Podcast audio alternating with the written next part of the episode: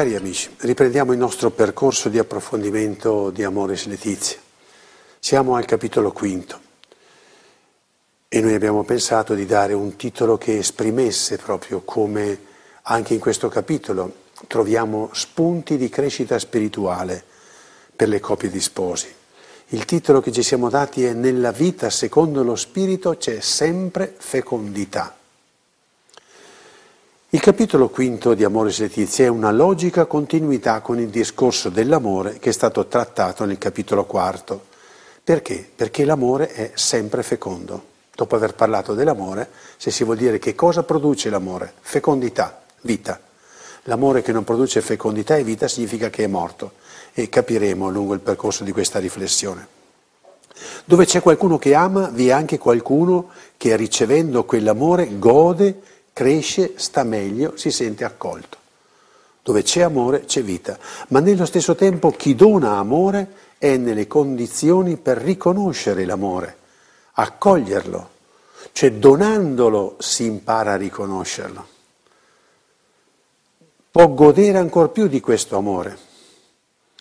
Amare mette in atto una circolazione di vita. Amare è creare attorno a sé un clima di fecondità di vita e chi entra in questo clima sente che la propria vita è stimolata a crescere.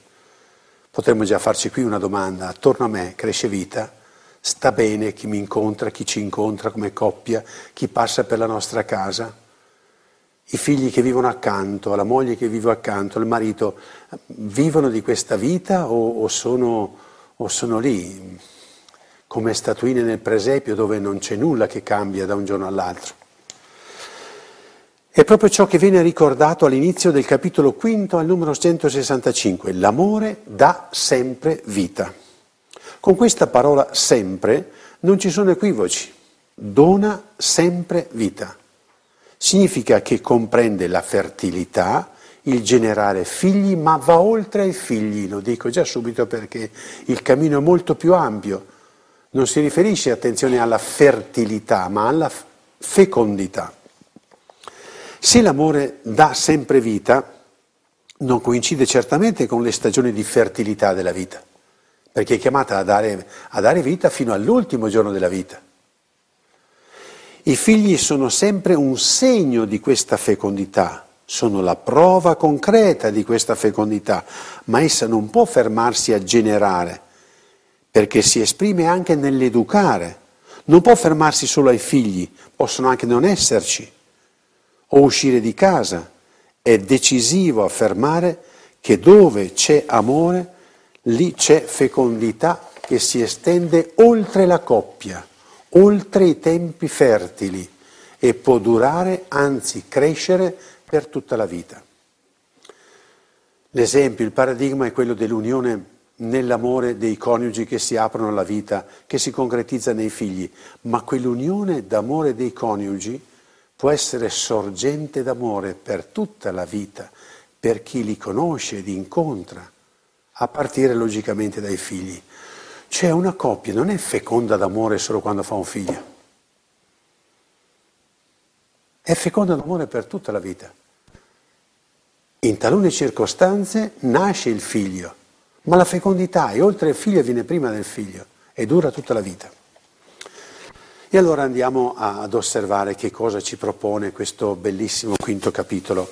L'ho diviso in punti proprio per darci l'idea e renderci capaci di cogliere ancora più l'anima profonda che c'è in questo capitolo, così come sembra a me di interpretare. Il primo punto, contemplare la fonte e il destino di ogni fecondità. Perché è facile capire la fecondità, ma da dove viene questa fecondità? Dov'è diretta? Una parola ci sorprende nel testo, amati prima. Papa Francesco prende le mosse da quella che è abitualmente l'esperienza di una coppia di sposi o di una mamma. Il figlio è amato prima ancora che nasca. Io non ho l'esperienza, ma voi mamme presenti avete l'esperienza. Un figlio è amato prima ancora che nasca, prima che arrivi. E il Papa vuole condurci immediatamente ad una conclusione dopo aver preso questo esempio. E dice, al numero 166, questo riflette il primato dell'amore di Dio che prende sempre l'iniziativa, perché i figli sono amati prima di aver fatto qualsiasi cosa di meritevole. E il Papa ci dirà, anche noi siamo stati amati prima di nascere. Da questa premessa è facile capire una parola molto ripetuta relativamente ad ogni figlio, la parola dono. Al numero 166, il dono di un nuovo figlio che il Signore affida a papà e mamma. Al numero 170, i figli sono un dono, ciascuno unico e irrepetibile. Ma questo dono che scaturisce da Dio impegna i genitori a cercare in Lui, in Dio, la sua conoscenza. Cioè io conosco mio figlio solo guardandolo o per conoscere mio figlio ho bisogno anche di conoscere Dio. Oggi noi abbiamo bisogno in, in certe circostanze di conoscere il DNA del figlio, per conoscere tutto di quel figlio. Ma il DNA è sufficiente per sapere l'origine di quel figlio, o il cristiano ha bisogno di sapere anche da dove viene. Non si può conoscere il figlio fino in fondo se non si fa riferimento a colui che lo ha voluto e amato da sempre, prima ancora dei genitori. Sentite quale espressione fortissima usa Papa Francesco al numero 170. Solo il padre che lo ha creato, il figlio intende, solo il padre che, ha, che lo ha creato lo conosce pienamente. Vuol dire anche più di voi.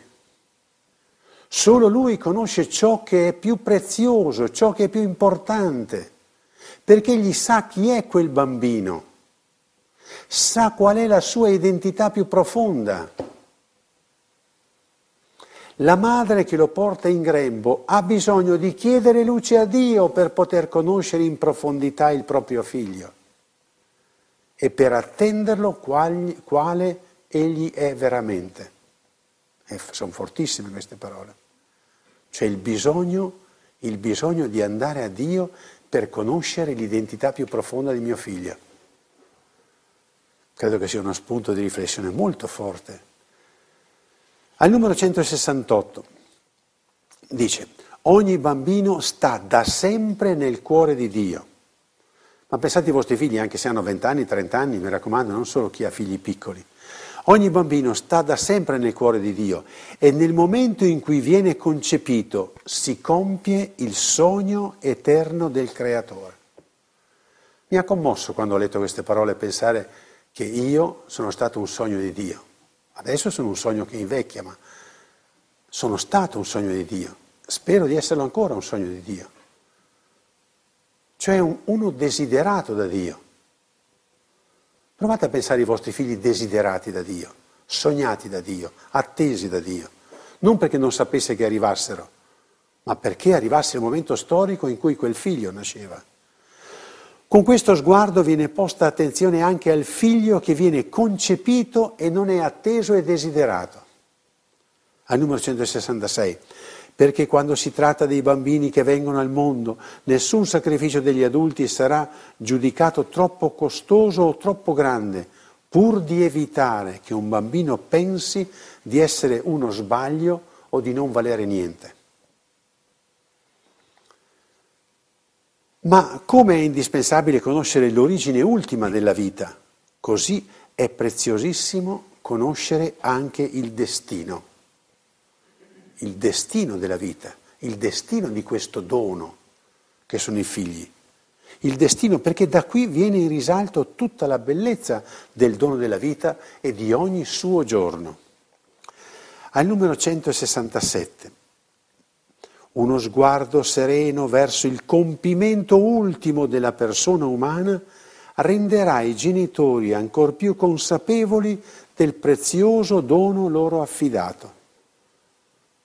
Cioè guardando alla fine, lo scopo della vita, capisco ancora più il dono prezioso, perché mi è stato dato di preparare un figlio di Dio che vivrà nell'eternità, nati per non morire.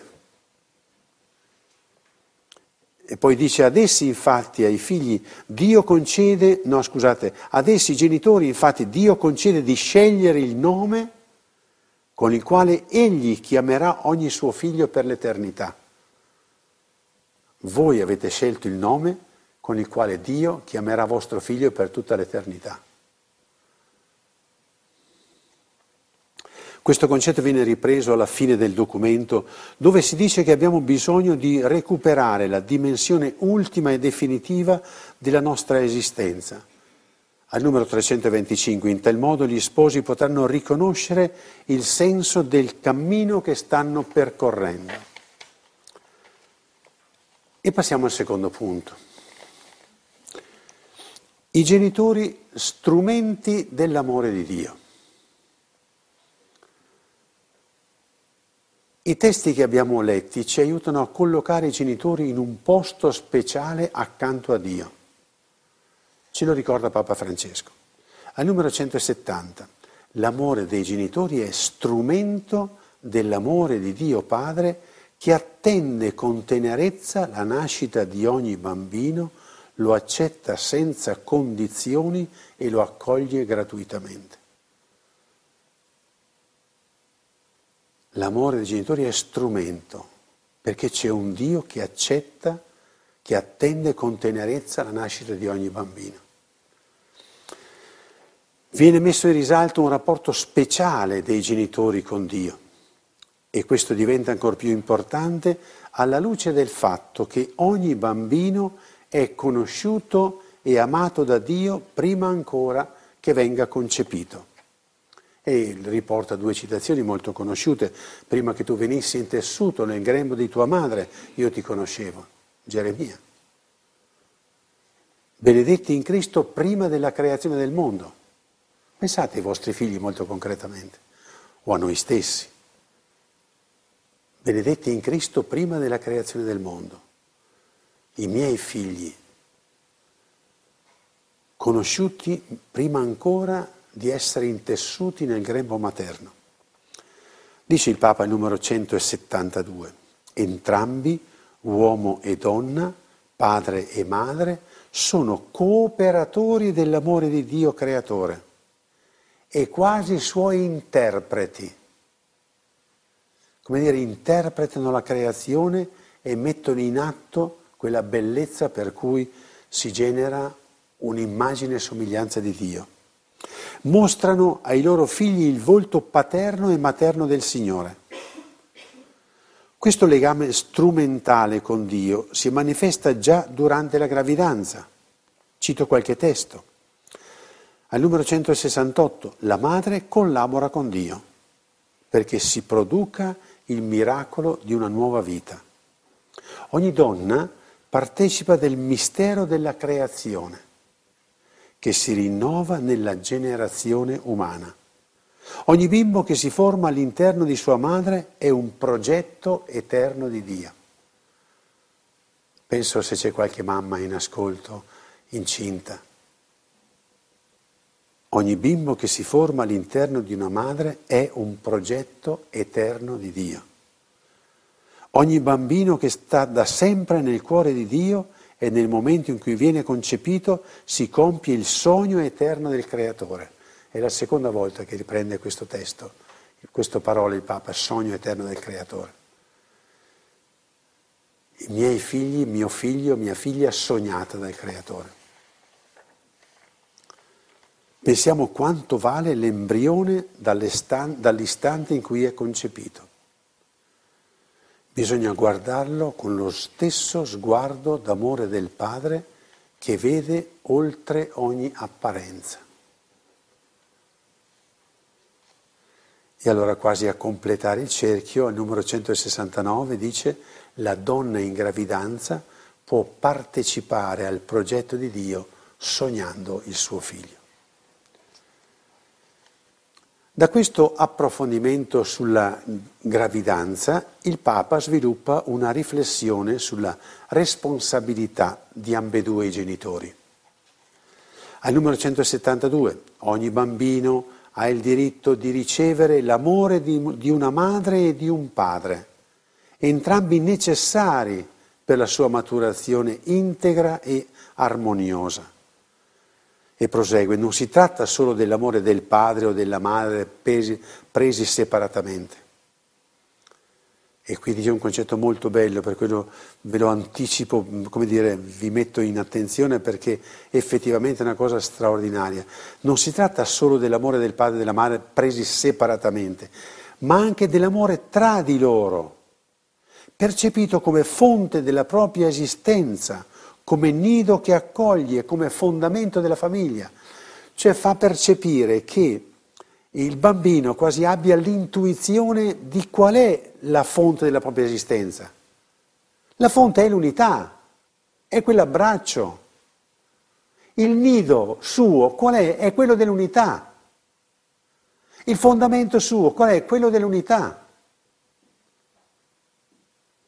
Ed è bello che, che, mm, a me pare che il Papa interpreti quello che talora voi avete visto con i vostri bambini, no? quando godono, quando vi vedono abbracciati, o addirittura fino alla gelosia, no? da intrufolarsi dentro, ma quando i figli vengono nel vostro lettone matrimoniale, no? per, perché percepiscono, intuiscono che lì è stata la fonte, quell'unità, quella forza unitiva, che quello è il nido, il nido nel quale sono cresciuti. E da qui altrettanto, e questo concetto altrettanto si può vedere là eh, dove, dove osserviamo lo strazio dei bambini che vedono i genitori discutere, arrabbiarsi. Io ricordo un'immagine, un'immagine, straordinaria, papà e mamma che stanno bisticciando, arrabbiandosi l'un l'altro e il bambino che si mette in mezzo e prende le mani dell'uno e dell'altro per ricongiungerli. Come dire non toglietemi il nido, non toglietemi la sorgente, non tagliatemi i viveri, insomma. Ma tanta è la responsabilità di una compresenza amorosa di ambedue i genitori nella loro unità, quanto è indispensabile anche il ruolo, il compito, il dono specifico che ciascuno di loro ha nei confronti del figlio. Anche su questo aspetto l'esortazione apostolica si esprime chiaramente. Dice, per quanto riguarda la madre, al numero 173, non possiamo ignorare necessità, la necessità che hanno i bambini della presenza materna. Il diminuire della presenza materna con le sue qualità femminili costituisce un rischio grave per la nostra terra. Vi faccio solo osservare queste parole che non sono come dire, non si possono interpretare come enfatiche, come esagerate. Cioè la qualità umana, la qualità futura dell'umanità dipende anche dalla qualità delle mamme. Che tipo di uomini e di donne avremo? Come sarà questa qualità umana? Potrà mancare qualcosa se viene a mancare una mamma e se le mamme non esercitano il loro compito? Al numero 174 dice il Papa, di fatto, lo spiega il perché di quello che ho detto poco fa, di fatto le madri sono l'antidoto più forte al dilagare dell'individualismo egoistico. Non ci avevo mai pensato a questo concetto e qui l'ho visto sviluppato molto bene. Cioè le madri hanno in sé, come dire, naturalmente la dimensione della generosità, della donazione, del servizio. Una mamma è protesa al figlio, non, non, non deve fare eh, dire, le, mm, dei passaggi spirituali per dire devo essere generosa con il bambino, devo crescere in carità, in amore con il bambino, devo essere più... Att- perché c'è solo da frenarla. Vuol dire che hanno l'antidoto, dice il Papa, più forte al dilagare dell'individualismo egoistico. E poi prosegue, una società senza madri sarebbe una società disumana. Perché le madri testimoni- sanno testimoniare sempre, anche nei momenti peggiori, la tenerezza, la dedizione, la forza morale.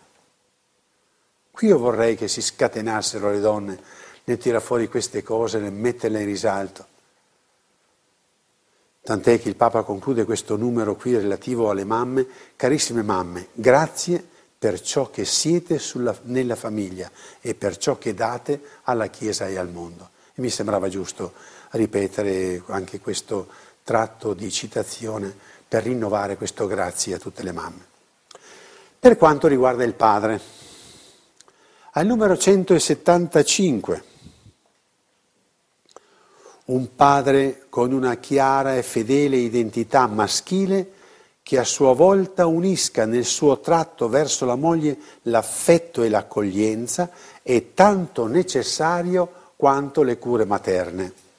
Voi pensavate che, esaltata la madre, il Papa dicesse, beh, per i papà un po' meno. Allora, dopo aver detto tutto l'impegno invece che i mariti devono avere per custodire, custodire l'unità con la moglie, tanto è necessaria anche la figura materna quanto le cure, la figura paterna quanto le cure materne. Il Papa, dopo aver dato qualche cenno sulla nostra cultura che vede una società senza padri, oggi possiamo dire anche una società con pochi maschi, in contrapposizione ad un eccessivo autoritarismo del passato, dice al numero 176. Il problema dei nostri giorni non sembra essere più tanto la presenza invadente di padri, quanto piuttosto la loro assenza e la loro latitanza. Credo che questo sia proprio un campanello d'allarme che, che possiamo facilmente rilevare. Il problema è la loro assenza e la loro latitanza. I padri sono talora così concentrati su se stessi, sul proprio lavoro e alle volte sulle proprie relazioni individuali da dimenticare anche la famiglia e lasciano soli i piccoli e i giovani. Qui ognuno di voi con la vostra sensibilità può trovare le giuste applicazioni. Al numero 177 sviluppa questo concetto con dei tocchi che sembrano proprio poetici. Dice, Dio pone il padre nella famiglia perché con le preziose caratteristiche della sua mascolinità, avete capito bene? Con le preziose caratteristiche della sua mascolinità. Quindi, care donne, non potete pensare che sia vicino il padre solo perché sa cambiare il pannolino, deve venire fuori, certo, se necessario cambia anche il pannolino, ma deve venire fuori la mascolinità del padre nel suo modo di porsi con le preziose caratteristiche della sua mascolinità, sia vicino alla moglie.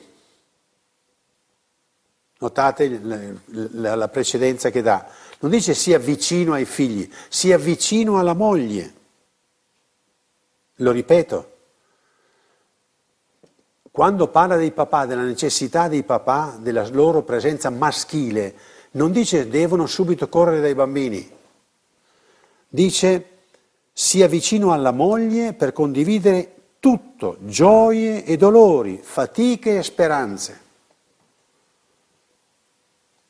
E poi prosegue, e perché sia vicino ai figli nella loro crescita quando giocano e quando si impegnano, quando sono spensierati e quando sono angosciati, quando si esprimono e quando sono taciturni, quando osano e quando hanno paura quando sbagliano e quando ritrovano la strada. Belle queste parole qui, ma per dire la necessità della presenza paterna. E allora passiamo al terzo, al terzo punto. Obiettivo della fecondità.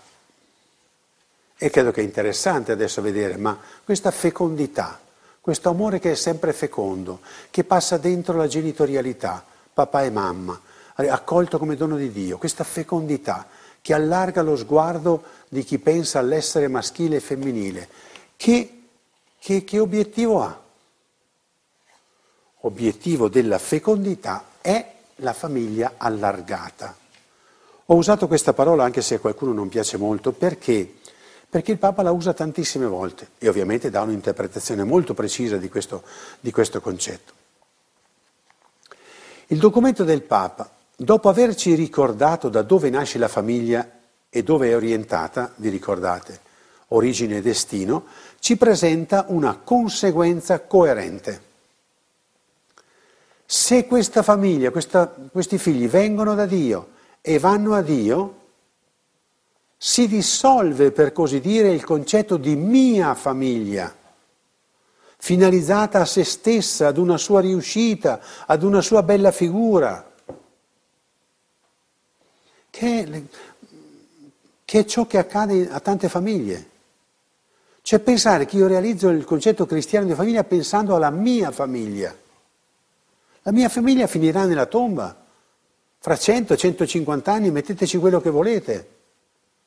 Ma se io ho capito che c'è un'origine e un destino, cioè che il destino non è che andremo ad abitare noi cinque in un appartamento in paradiso, ma il destino è un altro, allora non ha più senso parlare della mia famiglia, finalizzata a se stessa, ad una sua riuscita, ad una sua bella figura, ma si apre l'orizzonte ad uno scopo grandissimo, la famiglia grande.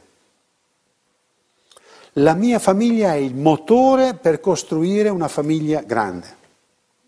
La mia famiglia è un motore per costruire la famiglia grande.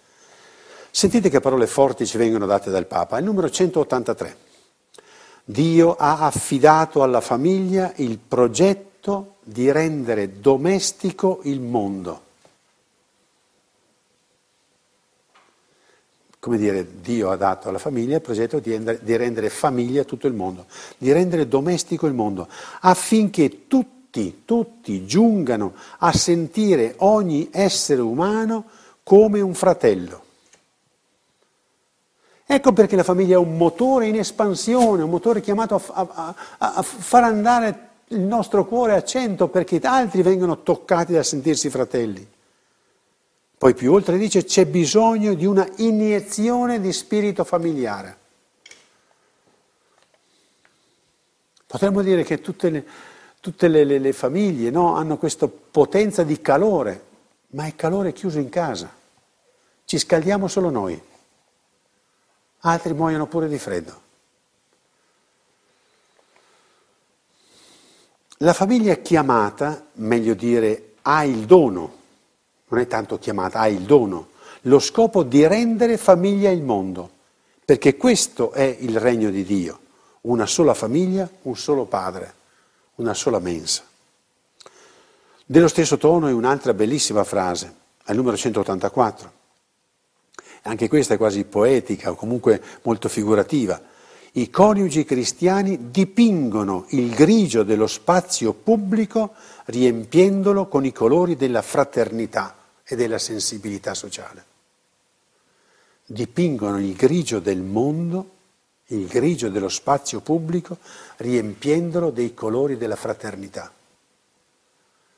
Noi abbiamo dato qualche colore in giro attorno alle nostre case, dove abitiamo, dove lavoriamo, o rimane tutto grigio?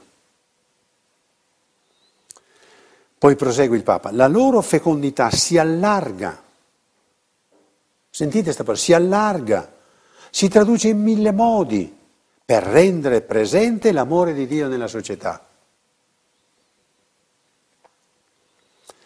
Più oltre, verso la conclusione, il Papa torna a ripetere questo concetto al numero 194. Forse non sempre siamo consapevoli, ma è proprio la famiglia che introduce la fraternità nel mondo. Noi per troppo tempo abbiamo queste abbiamo affidato questa parola solo a frati e suore. Il suo luogo nativo è la famiglia ed è la famiglia il luogo espansivo della fraternità, ma non nella famiglia perché ci sono tanti fratelli, nella famiglia perché papà e mamma sono fratello e sorella in Gesù e il loro figlio è figlio e fratello. Per cui papà, mamma e figli sono fratelli riuniti nel nome di Gesù ed è una fraternità chiamata ad esprimersi. A partire da questa prima esperienza di fraternità nutrita dagli affetti e dall'educazione familiare, lo stile della fraternità, è sempre il Papa che parla, lo stile della fraternità si, arra- si irradia come una promessa nell'intera società. Certo, sembrano sogni, la fraternità che si allarga verso l'intera società, ma è la famiglia che deve respirare questa dimensione di fraternità per allargarsi. Il Papa chiama questa esperienza con un nome, famiglia allargata, al numero 196, e spiega il suo divenire.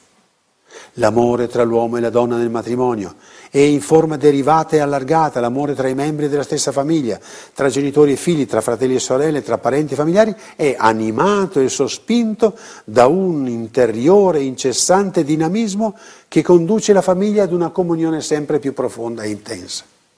Non a chiudersi sempre di più, ma ad allargarsi sempre di più.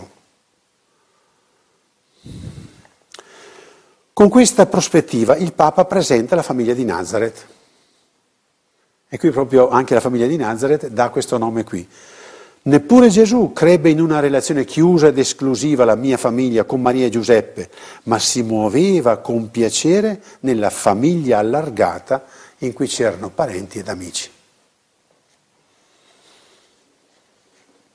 Da tutto questo non può che derivare un esame di coscienza per tante famiglie cristiane tanto brave quanto chiuse in se stesse. A tal punto che qualcuno pensa che la bontà sia l'isolamento. Noi, noi siamo bravi.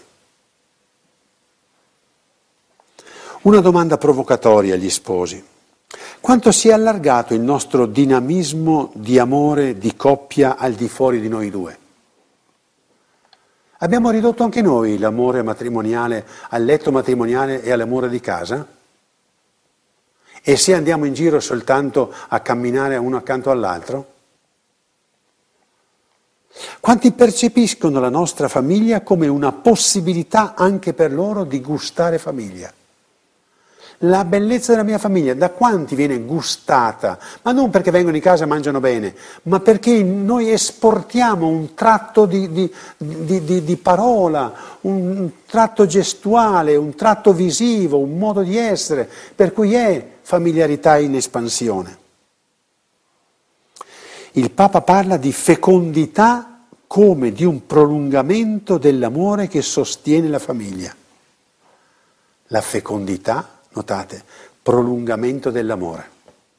Cioè io non sono fecondo, sicuro, fino all'ultimo vasetto che, che posto in casa mia perché chi viene goda, ma la mia fecondità è il modo con cui saluto la cassiera al supermercato, la mia fecondità è il modo con cui sto accanto a chi aspetta il, in coda eh, di, di entrare in, in visita dal medico.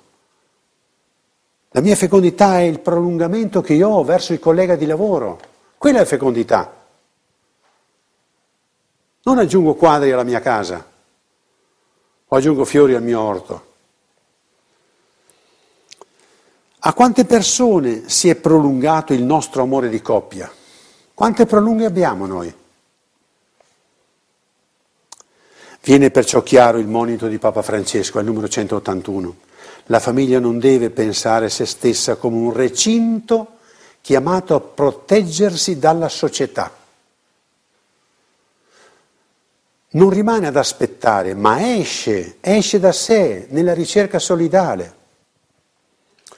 Al numero 182, nessuna famiglia può essere feconda se si percepisce come troppo differente o separata. E per concludere questo obiettivo della fecondità, non possiamo non toccare la situazione di tante coppie che non possono avere figli, o i figli sono già grandi o usciti di casa. Così si esprime in modo perentorio Papa Francesco. La maternità non è una realtà esclusivamente biologica, ma si esprime in vari modi. E quanti genitori si accontentano solo della, della, della maternità biologica? E pensano di aver fatto il loro dovere di cristiani? E quanti rischiano perché non hanno figli o i figli non sono più in casa, adesso non abbiamo più niente da fare, adesso possiamo fare i viaggi. Quarto punto, la fecondità è attenta ad ogni vita per tutta la vita.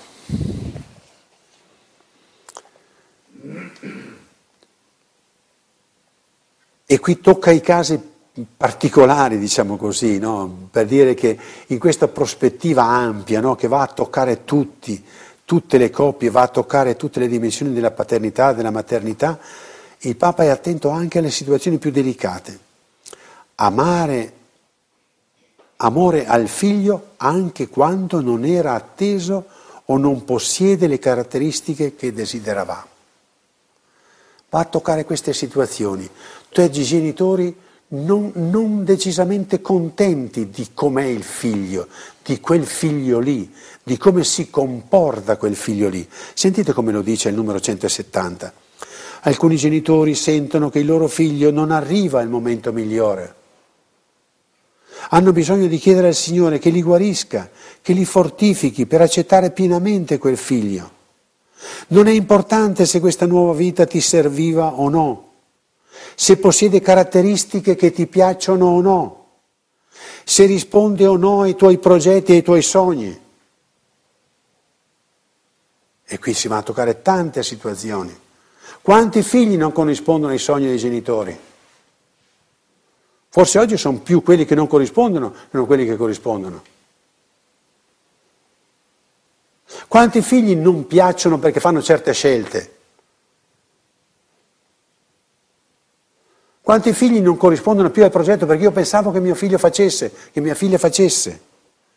E la conclusione è perché i figli sono un dono, ciascuno unico e irrepetibile, come Dio li ha accolti.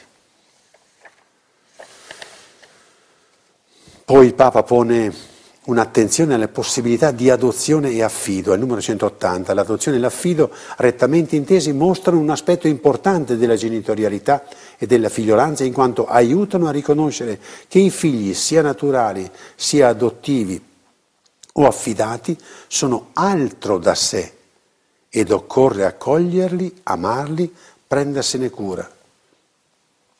L'interesse prevalente del bambino dovrebbe sempre ispirare le decisioni sull'adozione e sull'affido.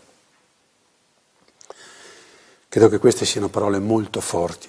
L'interesse prevalente del bambino deve ispirare le decisioni, cioè guardare al bene del bambino.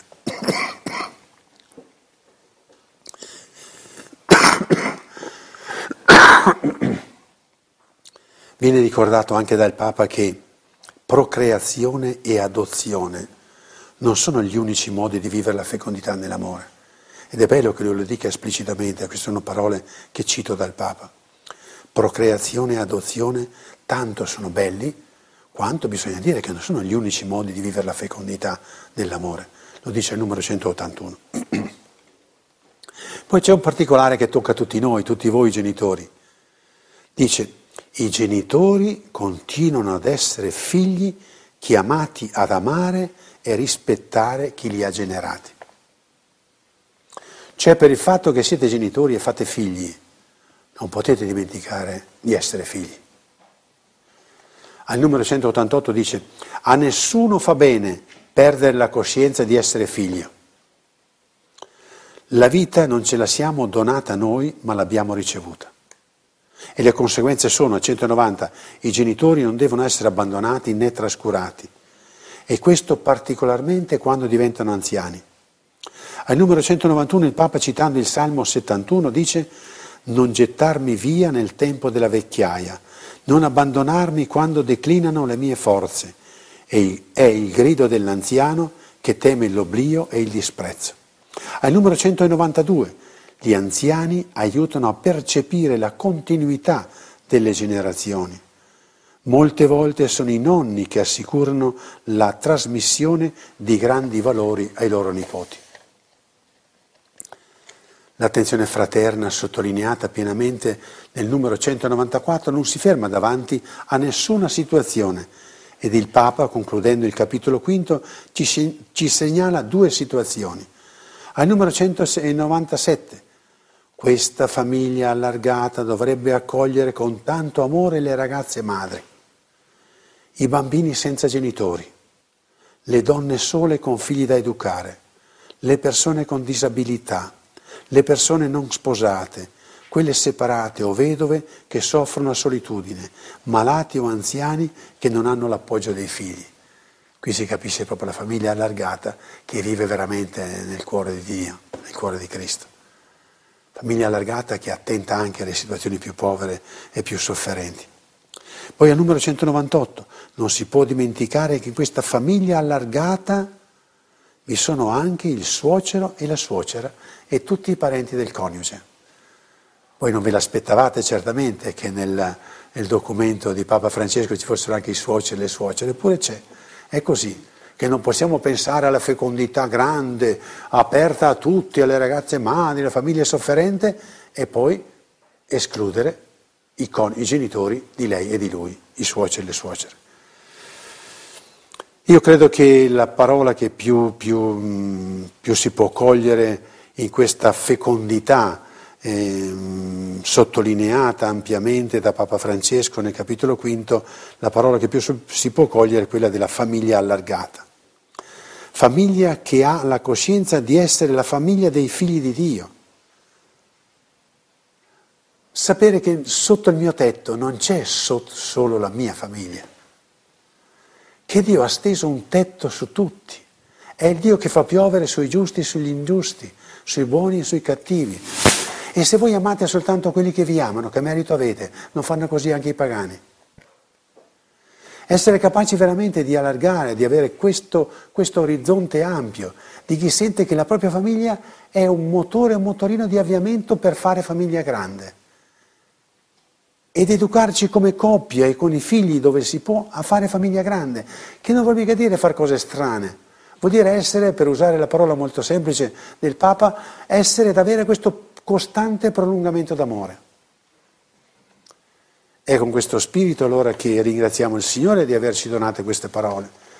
Ci ringraziamo tra di noi, tutte le persone che, che hanno condiviso e che stanno condividendo questo percorso, da voi presenti a tutti quelli che in vario modo si collegheranno a questa catechesi. E ci, dire, ci mettiamo a, davanti al Signore perché sia Lui il Padre il Padre dei cieli, il Creatore del cielo e della terra, che benedica a tutti noi, le nostre famiglie, nel nome del Padre, del Figlio e dello Spirito Santo. Amen.